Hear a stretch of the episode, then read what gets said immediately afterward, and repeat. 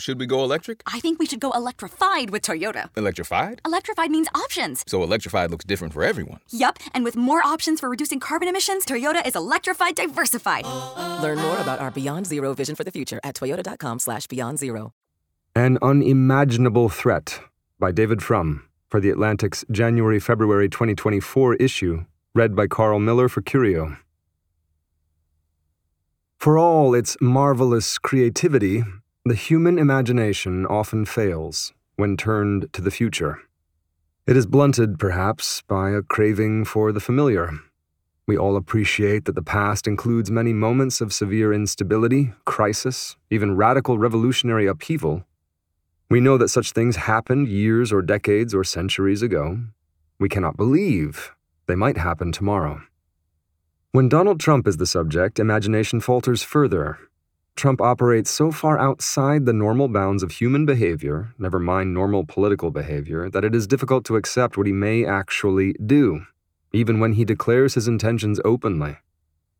What's more, we have experienced one Trump presidency already. We can take false comfort from that previous experience. We've lived through it once, American democracy survived, maybe the danger is less than feared. In his first term, Trump's corruption and brutality were mitigated by his ignorance and laziness. In a second, Trump would arrive with a much better understanding of the system's vulnerabilities, more willing enablers in tow, and a much more focused agenda of retaliation against his adversaries and impunity for himself. When people wonder what another Trump term might hold, their minds underestimate the chaos that would lie ahead.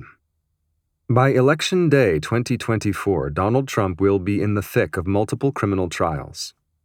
It's not impossible that he may already have been convicted in at least one of them. If he wins the election, Trump will commit the first crime of his second term at noon on Inauguration Day. His oath to defend the Constitution of the United States will be a perjury. A second Trump term would instantly plunge the country into a constitutional crisis more terrible than anything seen since the Civil War. Even in the turmoil of the 1960s, even during the Great Depression, the country had a functional government with the president as its head. But the government cannot function with an indicted or convicted criminal as its head. The president would be an outlaw, or on his way to becoming an outlaw. For his own survival, he would have to destroy the rule of law. From Trump himself and the people around him, we have a fair idea of a second Trump administration's immediate priorities. 1. Stop all federal and state cases against Trump, criminal and civil. 2. Pardon and protect those who tried to overturn the 2020 election on Trump's behalf. 3. Send the Department of Justice into action against Trump adversaries and critics.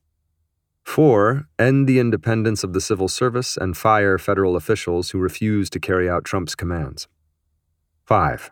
If these lawless actions ignite protests in American cities, order the military to crush them. A restored Trump would lead the United States into a landscape of unthinkable scenarios. Will the Senate confirm Trump nominees who were chosen because of their willingness to help the president lead a coup against the U.S. government? Will the staff of the Justice Department resign? Will people march in the streets? Will the military obey or refuse orders to suppress demonstration? The existing constitutional system has no room for the subversive legal maneuvers of a criminal in chief. If a president can pardon himself for federal crimes, as Trump would likely try to do, then he could write his pardon in advance and shoot visitors to the White House. For that matter, the vice president could murder the president in the Oval Office and then immediately pardon herself. If a president can order the attorney general to stop a federal case against him, as Trump would surely do, then obstruction of justice becomes a normal prerogative of the presidency. If Trump can be president, then the United States owes a huge retrospective apology to Richard Nixon. Under the rules of a second Trump presidency, Nixon would have been well within his rights to order the Department of Justice to stop investigating Watergate, and then pardon himself and all the burglars for the break-in and cover-up. After Trump was elected in 2016, he was quickly surrounded by prominent and influential people who recognized that he was a lawless menace. They found ways to restrain a man they regarded as, to quote the reported words of Trump's first Secretary of State, a fucking moron, and to quote his second Chief of Staff, the most flawed person I've ever met in my life, whose dishonesty is just astounding. But there would be no Rex Tillerson in a second Trump term, no John Kelly, no Jeff Sessions, who as Attorney General recused himself from the investigation into the president's connections to Russia, leading to the appointment of an independent special counsel. Since 2021, Trump-skeptical Republicans have been pushed out of politics. Representatives Liz Cheney and Adam Kinzinger forfeited their seats in the House for defending election integrity. Representative Tom Emmer withdrew his bid for House Speaker over the same offense. The Republican Senate caucus is less hospitable to Trump-style authoritarianism. But notice that the younger and newer Republican senators, Ted Cruz, Josh Hawley, J.D. Vance, tend to support Trump's schemes, while his opponents in the Senate belong to the outgoing generation. Trump's leading rivals for the 2024 nomination seldom dare criticize his abuse of power. Most of the people who would staff a second Trump term would be servile tools who have absorbed the brutal realities of contemporary republicanism. Defend democracy, forfeit your career.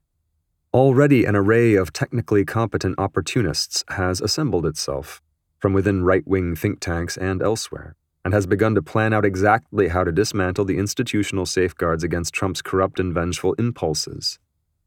Trump's likely second-term advisors have made clear that they would share his agenda of legal impunity and the use of law enforcement against his perceived opponents.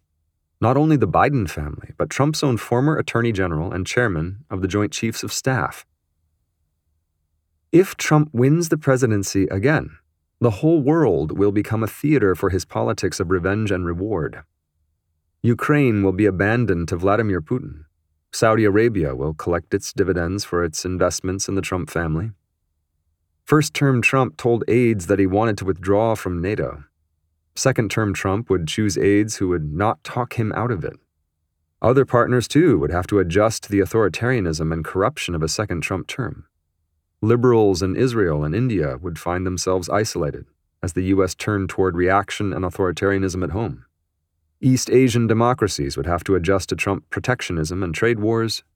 Mexico's anti-democratic Morena Party would have scope to snuff out free institutions provided that it suppressed migration flows to the United States. Anyway, the United States would be too paralyzed by troubles at home to help friends abroad. If Trump is elected, it very likely won't be with a majority of the popular vote. Imagine the scenario. Trump has won the Electoral College with 46% of the vote because third-party candidates funded by Republican donors successfully splintered the anti-Trump coalition. Having failed to win the popular vote in each of the past three elections, Trump has become president for the second time. On that thin basis, his supporters would try to execute his schemes of personal impunity and political vengeance. In this scenario, Trump opponents would have to face a harsh reality. The U.S. electoral system has privileged a strategically located minority, led by a law-breaking president, over the Democratic majority. One side outvoted the other. The outvoted, nonetheless, won the power to govern. The outvoted would happily justify the twist of events in their favor. "We are a republic, not a democracy," many said in 2016. Since that time, the outvoted have become more outspoken against democracy. As Senator Mike Lee tweeted a month before the 2020 election, "Democracy isn't the objective." So long as minority rule seems an occasional or accidental result, the majority might go along, but once aware that the minority intends to engineer its power to last forever, and to use it to subvert the larger legal and constitutional system, the majority may cease to be so accepting. One outcome of a second Trump term may be an American version of the massive demonstrations that filled Tel Aviv streets in 2023, when Prime Minister Benjamin Netanyahu tried to remake Israel's court system. And what might follow that? In 2020, Trump's advisors speculated about the possibility of using the army to crush protests against Trump's plans to overturn that year's election. Now those in Trump's circle are apparently thinking further ahead. Some reportedly want to prepare in advance to use the Insurrection Act to convert the military into a tool of Trump's authoritarian project. It's an astonishing possibility, but Trump is thinking about it, so everybody else must, including the senior command of the U.S. military. If a president can summon an investigation of his opponents or summon the military to put down protests, then suddenly our society would no longer be free. There would be no more law, only legalized persecution of political opponents. It has always been Trump's supreme political wish to wield both the law and institutional violence as personal weapons of power, a wish that many in his party now seem determined to help him achieve. That grim, negative ideal is the core ballot question in 2024. If Trump is defeated, the United States can proceed in its familiar imperfect way to deal with the many big problems of our time. The wars in the Middle East and Ukraine, climate change, educational standards and equal opportunity, economic growth and individual living standards, and so on. Stopping Trump would not represent progress on any of those agenda items, but stopping Trump would preserve the possibility of progress by keeping alive the constitutional democratic structure of the United States. A second Trump presidency, however, is the kind of shock that would overwhelm all other issues. It would mark the turn onto a dark path, one of these rips between before and after that a society can never reverse.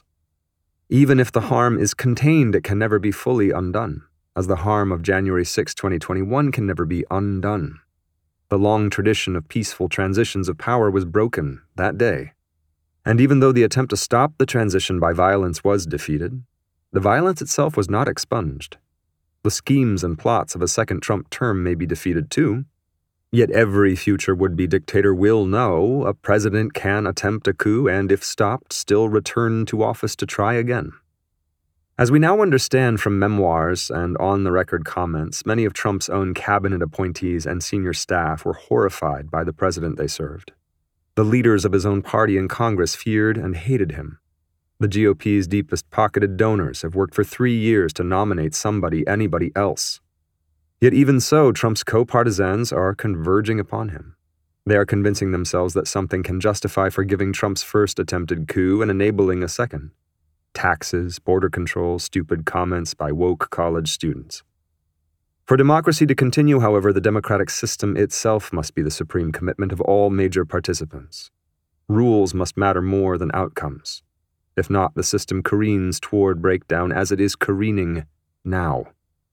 When Benjamin Franklin famously said of the then-new Constitution, "A republic if you can keep it," he was not suggesting that the republic might be misplaced absent-mindedly. He foresaw that ambitious, ruthless characters would arise to try to break the republic, and that weak, venal characters might assist them.